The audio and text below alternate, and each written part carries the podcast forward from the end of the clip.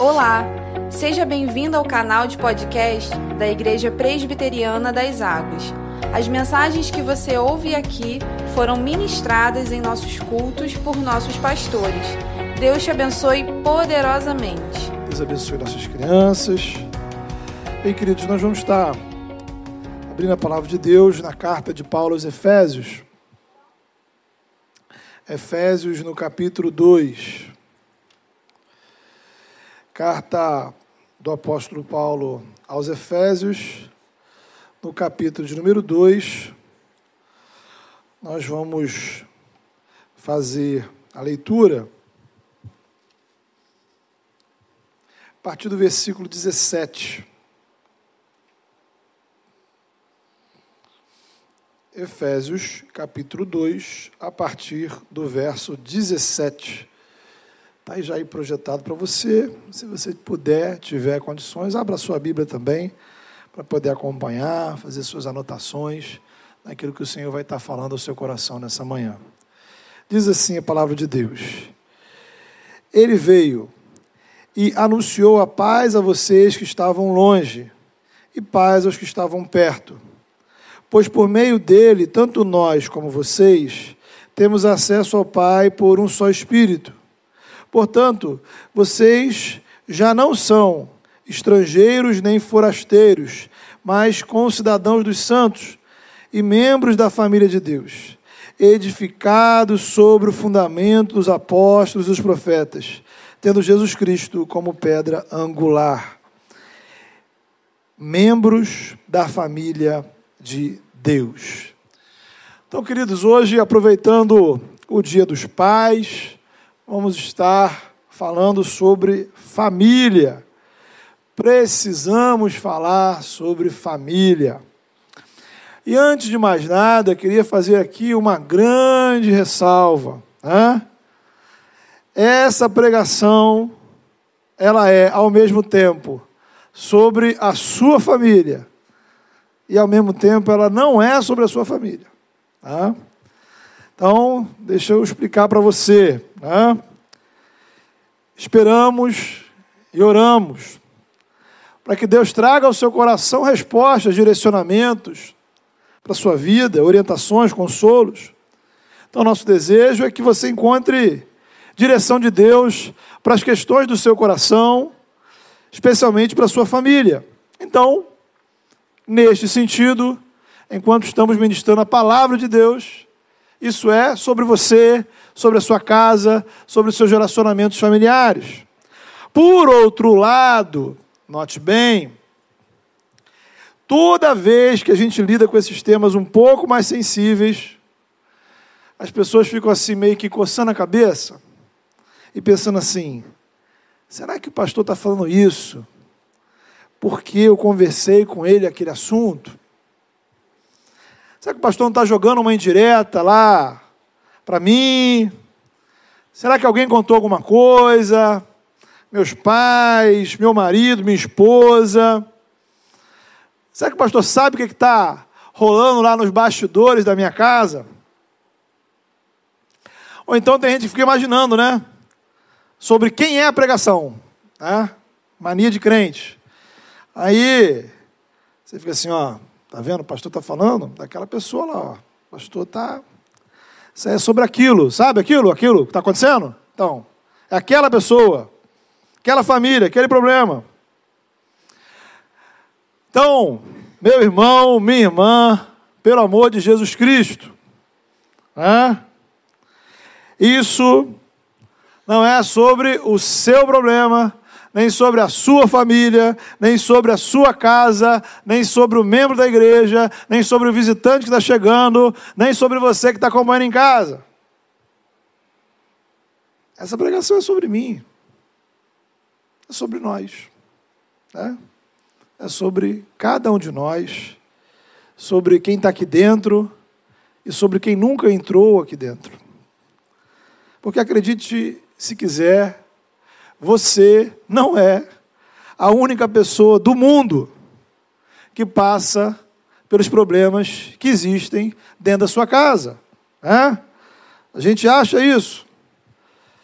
De vez em quando, eu e minha esposa assistimos uma série, e aí a gente vai conversando ali sobre quantas coisas naquela família são parecidas com a nossa família.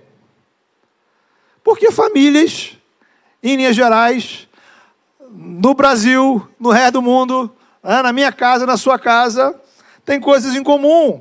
Né? Então, famílias cristãs e não cristãs enfrentam lutas e dificuldades muito específicas. Casamentos, criação de filhos, questões financeiras, ajustes emocionais. Portanto, se, se, se o que eu falar aqui tiver a ver com o seu problema, não cutuque o seu marido, nem sua esposa, nem seu pai, nem sua mãe, né? disfarça e coloque isso diante de Deus em oração. Né? Porque pode ser que Deus esteja, de fato, falando com você. Ou talvez isso não esteja acontecendo com você hoje. Talvez né, você que ainda vai casar, ainda vai ter filhos, talvez seja algo que você vai levar para a sua vida para colocar em prática lá. Ou talvez seja algo que Deus vai colocar no seu coração para você ajudar uma outra família que está passando uma dificuldade. Alguém que vai te procurar, que vai te pedir um conselho e você só vai saber como orientar. Dito isso, né? E se você tiver uma questão, né? Enfim, a gente pode marcar uma hora, bater um papo, conversar, orar e a gente resolve o seu problema, se for possível. Bem, dito isso, então, essa pregação, queridos, também, ela não, pelo menos a minha intenção não é seguir o modelo, digamos assim, tradicional, quando a gente fala sobre família, então meio que a gente já espera ouvir alguma coisa sobre como a nossa família deve funcionar, como tem que ser o nosso casamento, como a gente tem que educar os nossos filhos, como tem que ser o pai, a mãe, o marido, a esposa. Na verdade, a minha ideia é a gente poder tentar corrigir alguns equívocos sobre isso. Embora tudo isso seja importante, pertinente, tenha o seu lugar, importância, a gente deve sim buscar informações, aprendizado, conhecimento sobre como nós podemos ser um casal melhor, um pai melhor, uma mãe melhor e por aí vai. Mas, infelizmente, a abordagem que algumas igrejas, pastores e líderes trazem ao pregar sobre família apresenta, do ponto de vista bíblico, algumas dificuldades. E aí a gente já está tão enjoado com tudo isso que você lê aqui a palavra família e já torce a cara. Tipo assim, pois se eu soubesse, eu nem vinha hoje na igreja. Né? Tem gente que não participa de reuniões assim na igreja, reuniões de casais, por exemplo, porque reconhece as suas feridas, mas não quer tratar sobre as suas feridas. Não quer tratar dos seus problemas. Ou, talvez você esteja tão cansado de ouvir tanta bobagem, bobagem dita em nome de Deus, que você meio que, sabe, não quero mais ser ferido, ser machucado. Ou é uma desilusão própria, né? Você está ali dentro de um, um ambiente familiar complicado, onde você já tentou, tentou, tentou, tentou, tentou, tentou, tentou e nunca deu jeito, e você pensa, bem, sabe uma coisa? É melhor eu deixar isso de lado, porque não quero alimentar ilusões de que minha família pode ser diferente. Então vamos sinalizar algumas coisas de antemão. Em primeiro lugar, a família de quem está dentro da igreja é tão problemática quanto qualquer outra família. Como qualquer ser humano, crente fica doente. É incrível? Fica, né? Crente tem problemas financeiros, crente tem problemas emocionais, crente tem questões mal resolvidas na sua sexualidade. Casal crente briga. Pais crentes têm dificuldade com os filhos. Filhos crentes têm dificuldade com os pais. Ou seja, precisamos, necessitamos confrontar essa idealização que no final das contas só serve a mentira e a hipocrisia. Ninguém pode saber dos problemas que nós temos.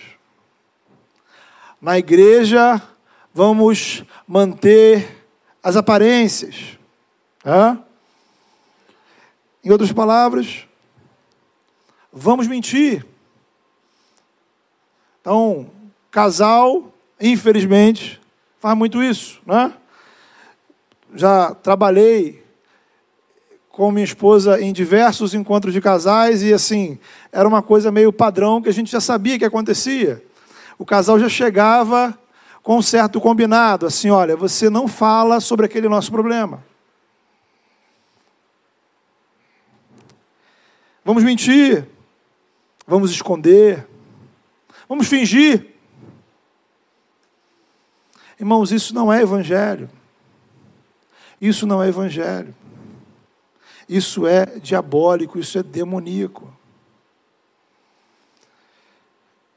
Às vezes, sim, influenciado por um sistema religioso, influenciado por uma determinada idealização da igreja, você se defende pela mentira. O que as pessoas vão pensar se souberem dos problemas lá da minha casa? O que, que os meus alvos missionários vão pensar? Como é que fica o meu testemunho? Irmãos, o nosso testemunho está na honestidade em que reconhecemos as nossas fraquezas. Testemunho está em como nós admitimos e enfrentamos nossos problemas. O testemunho está em nós demonstrarmos como reconhecemos essas dificuldades e lidamos com ela recorrendo à graça do Senhor, à força que está em Jesus, recorrendo à palavra de Deus, buscando os recursos espirituais do Evangelho, buscando o suporte da igreja e dos irmãos. Então, ter problema não é problema. O problema está em como nós lidamos com nossos problemas. O testemunho está em que esse reconhecimento das lutas que existem não muda o meu compromisso com a minha casa, a minha família. O testemunho está nas lágrimas dos olhos que a gente traz pelas dores que enfrentamos. O testemunho está nos joelhos dobrados em oração, quando ninguém está vendo e você intercede pela sua casa, pela sua família. O testemunho está no coração apertado, que não sabe o que fazer, mas sem de estar na presença de Deus, sem deixar de estar na presença de Deus, adorando Ele, porque Ele é Senhor das nossas vidas, ainda que as nossas vidas estejam cheias de problemas. E Ele merece a nossa adoração. O testemunho está na gratidão que eu tenho pela minha família, apesar dos meus problemas. O testemunho está em reconhecermos os milagres de Deus em nossa vida, nas pequenas e grandes coisas, na nossa história, apesar dos meus erros e pecados, porque afinal de contas eu não merecia nada disso. Então, não existem famílias perfeitas dentro da igreja. A começar pela minha. Lá em casa, de vez em quando, a gente precisa dar uns gritos com as crianças. Às vezes, momento de maior batalha espiritual da minha vida é a hora de arrumar para a escola. E quando você pede para fazer e não faz, né? O Espírito Santo sai da nossa vida assim, vai embora. Então, às vezes, a esposa do pastor, essa mulher maravilhosa, quer matar o pastor, que por acaso é o marido dela. Né? É raro, mas acontece. Né? às vezes eu quero matar ela também. Então, irmãos, pastor, presbítero, diácono, líder, todos nós temos desafios na nossa família. Uns mais, outros menos mas todos temos. Então, essa idealização da família cristã, ela é um desserviço à causa da igreja do Evangelho. Até porque isso não é bíblico. Pensa bem, qual é o exemplo bíblico de família ideal? Adão, Eva, Abel, Caim? Abraão, Sara, Agar, Ismael, Isaac. Isaac, Rebeca, Jacó, Esaú. Jacó, Raquel, Lia, suas concubinas e seus doze filhos. José e seus irmãos. Davi, Salomão. Então, a gente poderia passar aqui falando dos problemas de família de cada uma dessas famílias.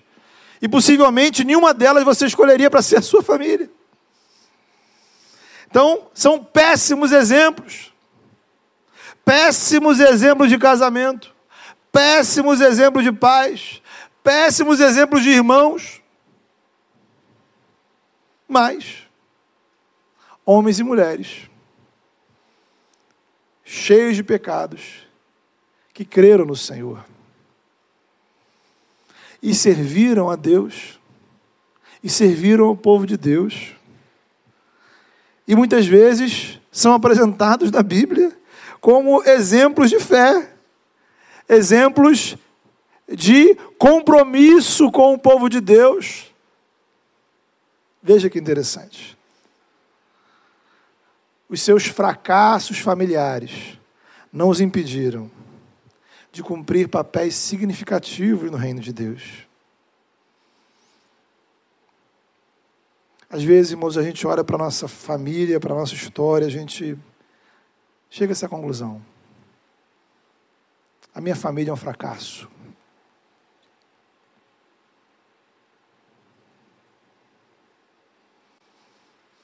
A Bíblia não idealiza os personagens. A Bíblia não idealiza as famílias dos personagens porque o que os fazia estar na presença de Deus era a graça do Senhor.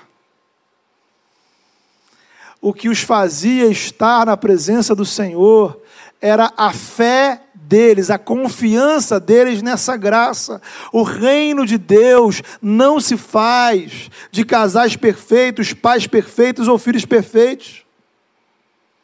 Então, apesar da nossa imperfeição, das tragédias da nossa história familiar, o Senhor nos ama. E a graça de Deus nos dá uma identidade no reino. E a gente vai para o Novo Testamento e você vai reparar que não há uma preocupação em descrever a vida familiar, por exemplo, dos apóstolos de Jesus os homens escolhidos pelo próprio Jesus para liderar a igreja. Nós não sabemos se eles tinham filhos, se eram bons maridos, se eram bons pais, qual era a opinião que as esposas deles tinham sobre eles, que as mães deles tinham sobre eles. Encontramos ali princípios de como nós devemos lutar para viver o Evangelho na nossa casa. E entre esses princípios, o maior deles é o Evangelho. Queridos, nós somos todos pecadores, salvos pela graça, através da fé em Jesus, em um processo constante de santificação. Portanto, meu irmão, minha irmã, o fato de você ter dificuldades na sua família, não impede você de estar na presença do Senhor. O fato de você ter problema na sua casa, não necessariamente, veja você, tem a ver com o pecado com falta de oração, com ausência de compromisso com Deus da sua parte. Há lugar na igreja para famílias estranhas, esquisitas e desequilibradas, como a sua. Há lugar na presença de Deus e na igreja para você e seus traumas familiares. Então, hoje é dia dos pais. Quantos que estão aqui tiveram e ainda têm dificuldades com seus pais? Quantos, como eu, cresceram rejeitados pelo pai e cresceram sem um pai para chamar de seu? Quantos filhos sofreram abusos de homens que deveriam ser exemplos de amor e respeito? Quantas mães tiveram que ser pai e mãe para os seus filhos? Quantos filhos são órfãos de pais que estão vivos? E tem outro lado. Quantos pais dedicados, responsáveis, carinhosos, recebem dos seus filhos desprezo e falta de amor? Quantos pais sofrem nas mãos de filhos desobedientes e rebeldes? Pais e filhos que já não se falam, que não conseguem trocar uma palavra de carinho. Quantos pais perderam precocemente seus filhos? Quantos filhos ainda não superaram a perda dos seus pais? O Evangelho, irmãos, nos diz que há lugar na presença de Deus para mim, para você e para todos nós que estamos feridos. Há lugar no reino de Deus para você que é filho e está machucado e abandonado. Há lugar no reino de Deus para você que é pai, está machucado e abandonado. Há lugar na presença de Deus e no corpo de Cristo, há lugar aos pés de Cristo para os pais que perderam seus filhos, para os filhos que perderam seus pais. Isso nos leva a uma segunda questão. Veja, é comum a gente ouvir né, entre cristãos a seguinte organização, né? Uma hierarquia de prioridades. Deus, família e igreja. Então, Deus em primeiro lugar, família em segundo lugar, igreja em terceiro lugar. Isso é bonito, tem alguma lógica, mas pode nos induzir ao erro. Porque se Deus é Senhor da nossa vida, irmãos, se Ele realmente está em primeiro lugar na minha vida, se a vontade dEle, o reino dEle, são prioridade da minha vida, e se o relacionamento com Deus acontece em comunidade, então, do ponto de vista bíblico, a participação do povo de Deus não é uma coisa opcional.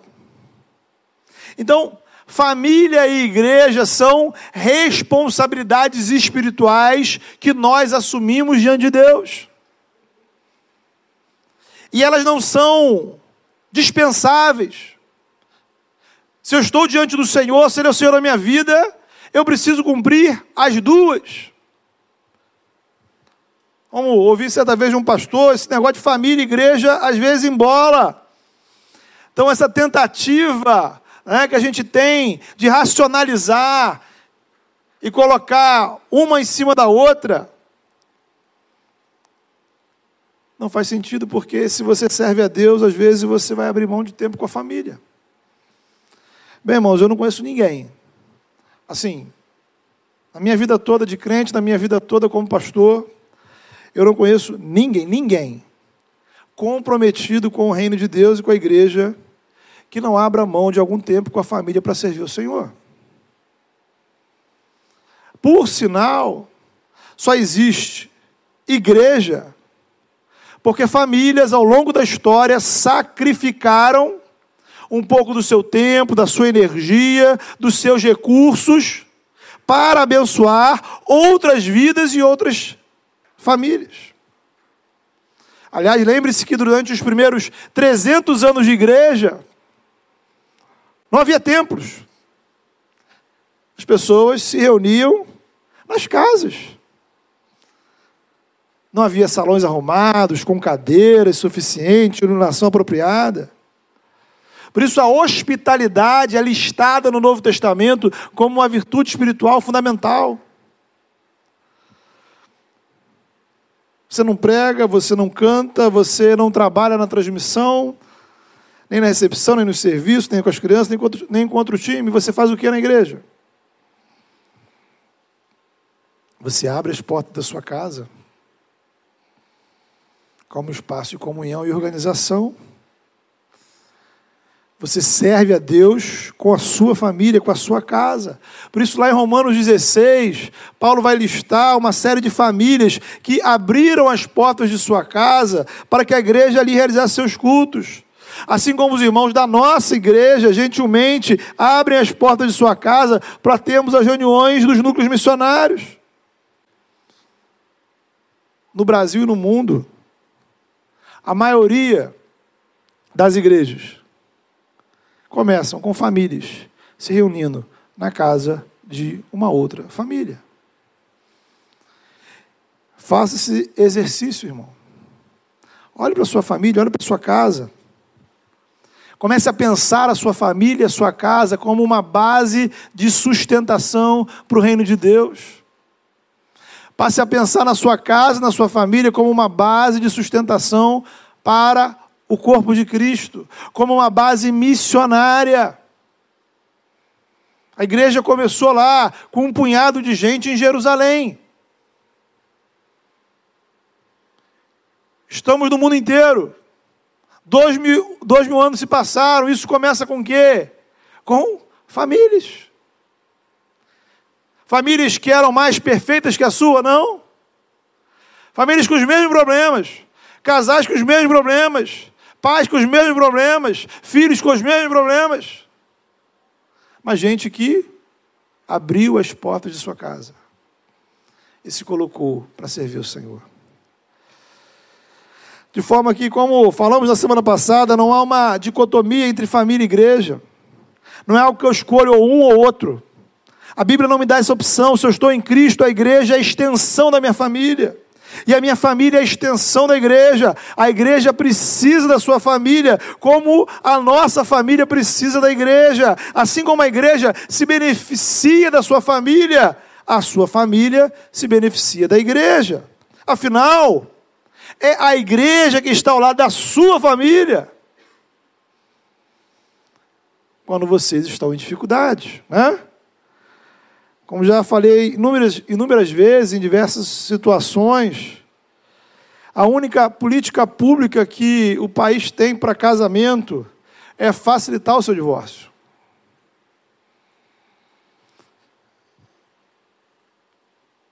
Em contrapartida, Quantos casamentos são transformados pela graça de Deus operando através de um aconselhamento, de uma conversa, de uma oração, de um discipulado? Quantas crises são superadas através do apoio de irmãos, de oração? O quanto que a igreja contribui para a formação espiritual dos nossos filhos?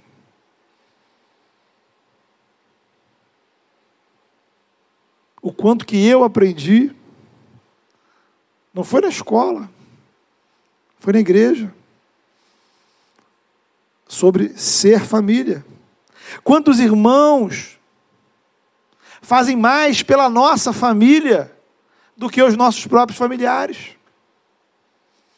Então, a mesma igreja que a gente serve e se dedica, é a igreja que vai estar do seu lado quando as coisas dão ruim para você. Até hoje, nos meus 17 anos de ministério, ninguém nunca marcou um gabinete comigo dizendo assim, pastor, queria marcar com o senhor porque eu queria falar, meu marido é fantástico, pastor. Olha, um homem maravilhoso, é incrível, preciso de um culto de gratidão. Pastor, a minha esposa é uma mulher maravilhosa, sensacional, não há mulher igual a ela no mundo. Olha aí, Isabela, tá vendo? Geralmente é o contrário. Na verdade, não é geralmente. Sempre é o contrário. Então a igreja e a família, irmãos, elas são parceiras.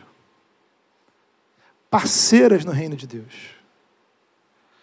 Elas caminham uma ao lado da outra, se ajudando, lado a lado. Agora, sim, precisamos ter atenção, porque essa relação família-igreja, igreja-família, se mantém equilibrada e saudável. O pecado, ele nos leva a extremos e desequilíbrios. Né? É muito comum a gente falar de equilíbrio em tudo na vida. Porque a nossa tendência sempre é ao desequilíbrio. Nós sempre tendemos aos extremos em tudo. Então, também nessa relação. Então, às vezes, a gente usa a igreja como desculpa para não cumprir nossas responsabilidades. Como marido, esposa, pai, mãe, filho. Gente que ao mesmo tempo é bênção na igreja, mas uma miséria dentro de casa. Excelente nos times da igreja. Péssimos maridos, péssimas esposas, péssimos pais, péssimos filhos. Então, esse é um desequilíbrio pecaminoso. Por vezes incentivados por líderes igrejas doentes, que nada tem a ver com o evangelho saudável. Gente doente promovendo o evangelho doente, levando pessoas a terem uma relação adoecida com a igreja e o evangelho. É triste, mas é verdade. Quantos filhos crentes crescem detestando a igreja pela vida hipócrita que seus pais tiveram? Quantos casais vivem de aparência por causa da igreja? Então, meu irmão, minha irmã, preste bastante atenção. O Evangelho, lembra, é sobre honestidade e sinceridade diante de Deus. O mesmo Deus que está aqui, está lá na sua casa, está lá no seu quarto, está lá junto de vocês, quando ofensas são trocadas, mentiras são ditas, quando as coisas ficam tenebrosas. O Senhor está lá. O Senhor sabe das feridas que você traz no seu coração. O Evangelho é sobre arrependimento. O Evangelho é o espaço da gente reconhecer nossos erros, confessar pecados. Sabe, não tem não é para justificar, não é para explicar. A questão não é de quem é a culpa, a questão é você assumir sua parte. O Evangelho é sobre cura. Louvado seja Deus por isso. O Evangelho é sobre o Cristo que está vivo e tem poder para curar as feridas da minha alma, não importam quem for que as causou. Não importa quanto tempo eu as carrego dentro da minha alma. Não, não importa quão cruel foram essas feridas. Injustas. O Senhor tem poder para curar o seu coração, a sua alma, os seus relacionamentos, seus sentimentos, sua família. O Evangelho é sobre a ação do Espírito Santo, que tem poder para impulsionar você a tomar novas atitudes, te dar coragem para lidar com as suas próprias misérias. O Evangelho é sobre não caminharmos sozinhos. É sobre termos na igreja recursos, irmãos, líderes dispostos a dividir conosco esse fardo. O Evangelho é sobre buscarmos suporte nos outros, para nos ajudar a caminhar. Meu irmão, minha irmã, se você está vivendo algum tipo de desequilíbrio nessa relação, igreja, família, vida espiritual, família, família e vida espiritual, família e igreja, ore por isso ao Senhor. Ore de forma sincera e honesta. Coloque-se diante de Deus. Coloque-se diante daquele que pode resolver, curar, transformar o seu relacionamento, sua vida, em todas as áreas. Agora, existe um outro extremo, irmãos, porque nós somos tendentes aos extremos. Também um outro desequilíbrio é o que nós poderíamos chamar de idolatria da família. É como se estar bem em casa resumisse tudo o que Deus espera de mim. Contudo, basta-se uma leitura superficial da Bíblia, do Novo Testamento, para você perceber que o seu compromisso com o reino de Deus não termina em você ser uma boa esposa, um bom marido, uma boa mãe, um bom filho, um bom pai, ou ter uma família ajustada. Então, ao contrário do que a gente pode ouvir por aí, família é muito importante, mas não é tudo do ponto de vista bíblico. Tudo é Jesus. Só o Evangelho pode ser tudo. E todo o restante tem que estar sempre sobre o Evangelho, porque somente ele pode ser base para qualquer coisa na nossa vida. Então, em Cristo, eu tenho responsabilidade com a minha família, com o meu relacionamento com Deus, com a igreja, com o povo de Deus, e eu não posso ser omisso. Nem omisso lá, nem omisso aqui, nem omisso diante do Senhor. Os meus compromissos, sejam lá, sejam cá, foram assumidos diante de Deus. E um dia eu prestarei contas desses compromissos, com certeza.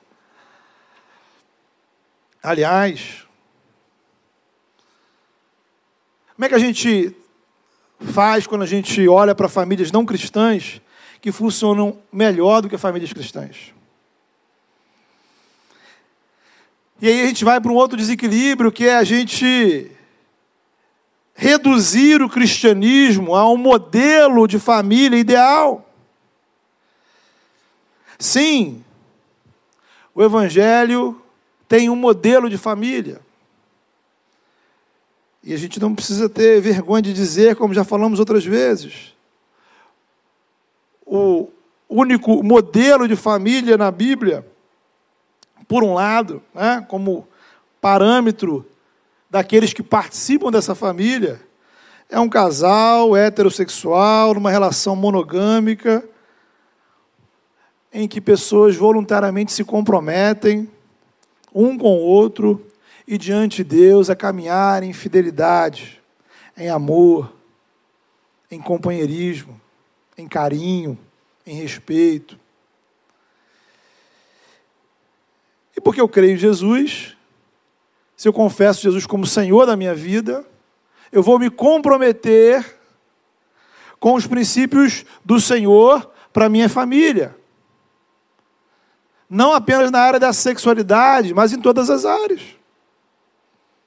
E a igreja, enquanto tal, ela vai me ajudar, né, na medida que ela for saudável, comprometida com a palavra, a cumprir os meus papéis como marido, pai, filho, de acordo com a vontade do Senhor.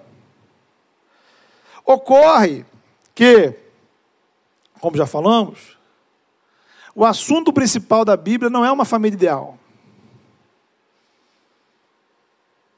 A Bíblia não foi escrita simplesmente para você encontrar uma família, achar uma família ou resolver sua família. A Bíblia é sobre o relacionamento com Deus Criador através da graça revelada em Jesus. O assunto principal da Bíblia é Cristo. É a salvação para os pecadores pela fé em Jesus. Nós nos reunimos como igreja para adorar a Deus e a Jesus. Nós saímos para testemunhar e compartilhar o Evangelho, porque as pessoas precisam de Jesus. O que me tira do inferno e me leva para o céu não é a família ideal, mas Cristo. Nossa missão não é fazer as pessoas se casarem, terem filhos e terem uma linda família para colocar numa foto no Natal. Não é convertê-las a um determinado modelo ideal, mas conduzir homens e mulheres pecadores ao relacionamento com Deus através de Jesus Cristo, promovendo ou que Cristo promove libertação, conversão, transformação de vidas no poder e autoridade do nome de Jesus. Então, o que o meu casamento precisa, o que as minhas filhas mais precisam, o que eu, como marido, pai, filho, irmão, mais preciso, o que a minha família mais precisa é o Evangelho, é do Evangelho. O melhor que a igreja pode dar para a sua família é o Evangelho. O que conserta famílias desajustadas É o Evangelho. É o poder do Evangelho que deve ser crido e praticado. O que mantém famílias desequilibradas, desajustadas. Ou melhor, o que conserta famílias desequilibradas e, equilibra e, e desajustadas é o Evangelho. E o que mantém famílias equilibradas e ajustadas é o poder do Evangelho, crido e praticado. O que manterá os nossos filhos no caminho certo é a graça de Deus operando no coração deles. O Salvador do meu casamento, o Salvador da minha família, o Salvador das minhas filhas. Não sou eu, é Cristo. E eu encontro Cristo no Evangelho, eu encontro o Evangelho na palavra de Deus. Portanto, a igreja luta pela sua casa, pela sua família. Quando tudo que fizermos, cultos, pregações, devocionais, reuniões, encontros, tudo te oferecer evangelho para a gente meditar, para a gente refletir, para a gente mergulhar no Cristo, na graça de Deus revelada na palavra. Isso nos leva, queridos, ao nosso ponto final. Esse Evangelho revelado em Jesus e nas Escrituras é aquele que nos apresenta um Deus que nos acolhe como filhos.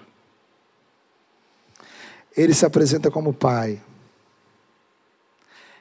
E a graça do Evangelho faz com que a igreja se torne família para os que não tiveram famílias.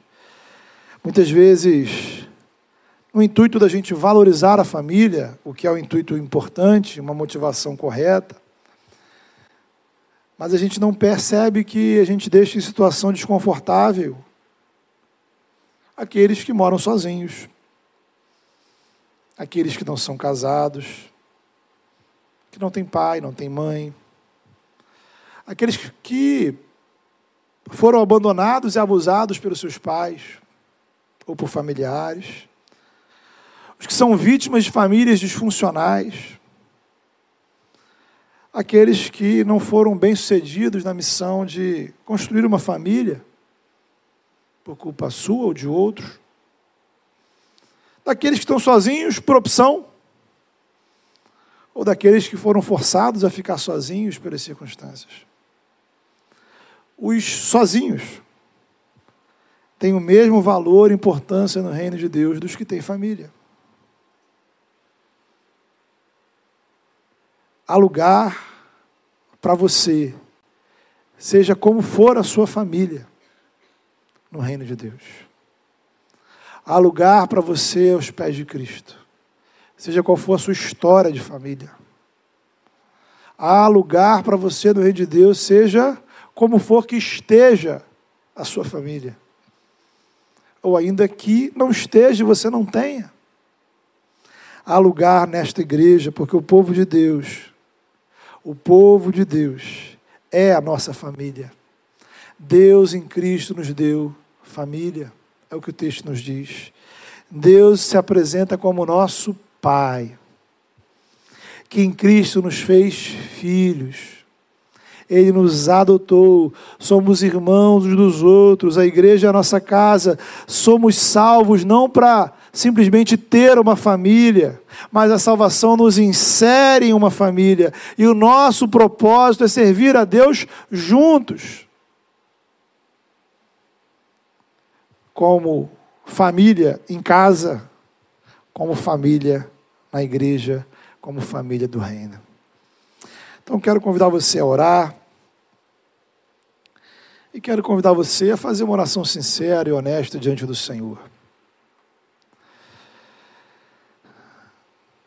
Essa semana no núcleo a gente estava conversando sobre a gente orar por coisas que a gente não acredita. Eu acho que é importante você orar por coisas que talvez você não acredite que seja possível. pela sua casa, pelos seus relacionamentos, pelas suas feridas, pelas pessoas que estão ao seu redor.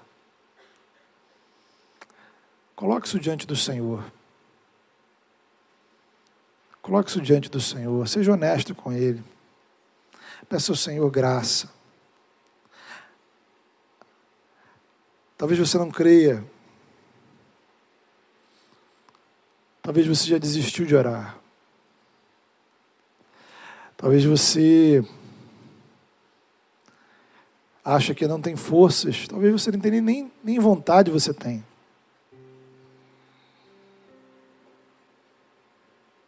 Mas Ele é aquele que tem poder para fazer. A despeito da nossa vontade, a despeito da nossa fé, a despeito dos nossos pecados, a despeito das nossas mágoas, a despeito das nossas dores. Ele tem poder.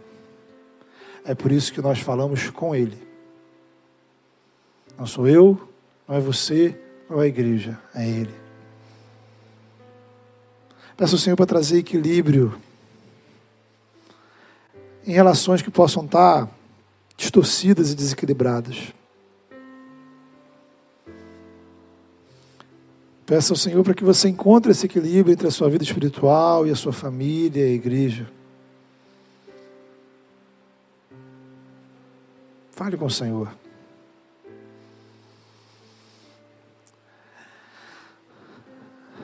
Deus amado, em nome de Jesus, tem misericórdia de nós, ó Pai. Pai, Muitas vezes, ó Pai, esse assunto é um assunto tão doloroso, Senhor. Às vezes, tão doloroso que é, Senhor, nós evitamos até pensar nesse assunto. E mesmo evitamos de orar sobre ele. Porque nos deixa desconfortáveis, nos causa dor, porque há um acúmulo de muitas camadas, ó Pai, de traumas, de dores, de mágoas. A Deus, em nome de Jesus, nós nos colocamos diante do Senhor. E louvamos o Teu nome, Senhor, pela Tua graça que nos acolhe, apesar, ó Pai, de ser quem somos. Te louvamos, ó Pai, porque há lugar, ó Pai, na tua presença para as nossas vidas e para as nossas famílias, a despeito de quão desajustadas elas estejam, Senhor. Há lugar na tua presença, Senhor, para as nossas vidas, ó Pai, e os nossos traumas. Há lugar, ó Pai, na tua presença, Senhor, para as nossas vidas e as nossas dores, as nossas frustrações, as nossas decepções. ó Pai, desapontados, quantos maridos esposas, ó Pai, frustrados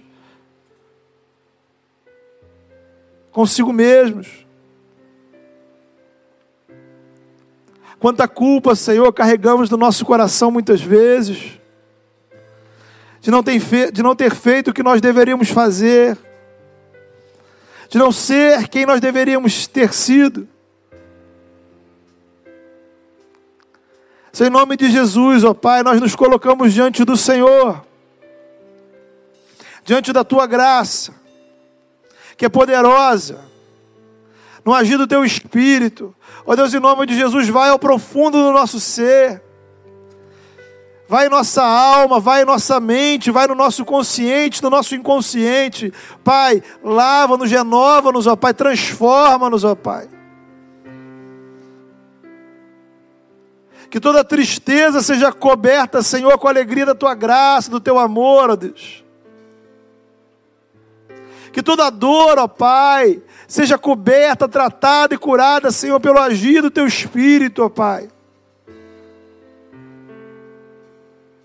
E, ó Pai, em nome de Jesus, nos dispõe, nos dispõe para uma nova realidade de vida, Senhor. Que possamos perdoar quem nos ofendeu possamos pedir perdão, Senhor, para aqueles que machucamos. que as nossas palavras sejam diferentes, que as nossas atitudes sejam diferentes, que o Senhor faça brotar, ó Pai, em nós sentimentos, ó Pai, que há muitos, Senhor, foram apagados.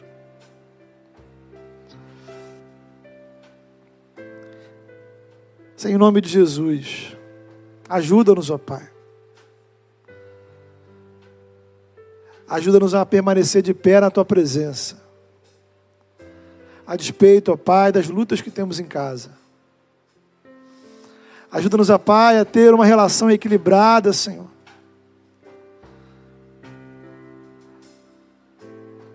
Que as nossas lutas, problemas e tribulações não nos retire da tua presença, Senhor.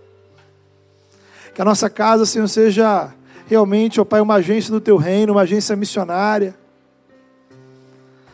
Que a nossa casa seja um instrumento, Senhor, de graça para os nossos vizinhos, Seja instrumento de graça, Senhor, para as pessoas que estão ao nosso redor. Que o nosso lar, Senhor, seja de fato, Senhor, um instrumento, ó Pai, de crescimento do Teu reino, Pai. Ajuda-nos, ó Pai, a realmente usar da nossa casa, Senhor, como uma agência missionária. Abençoa a igreja, Senhor. Para que a igreja seja lar espiritual para todos nós, ó Pai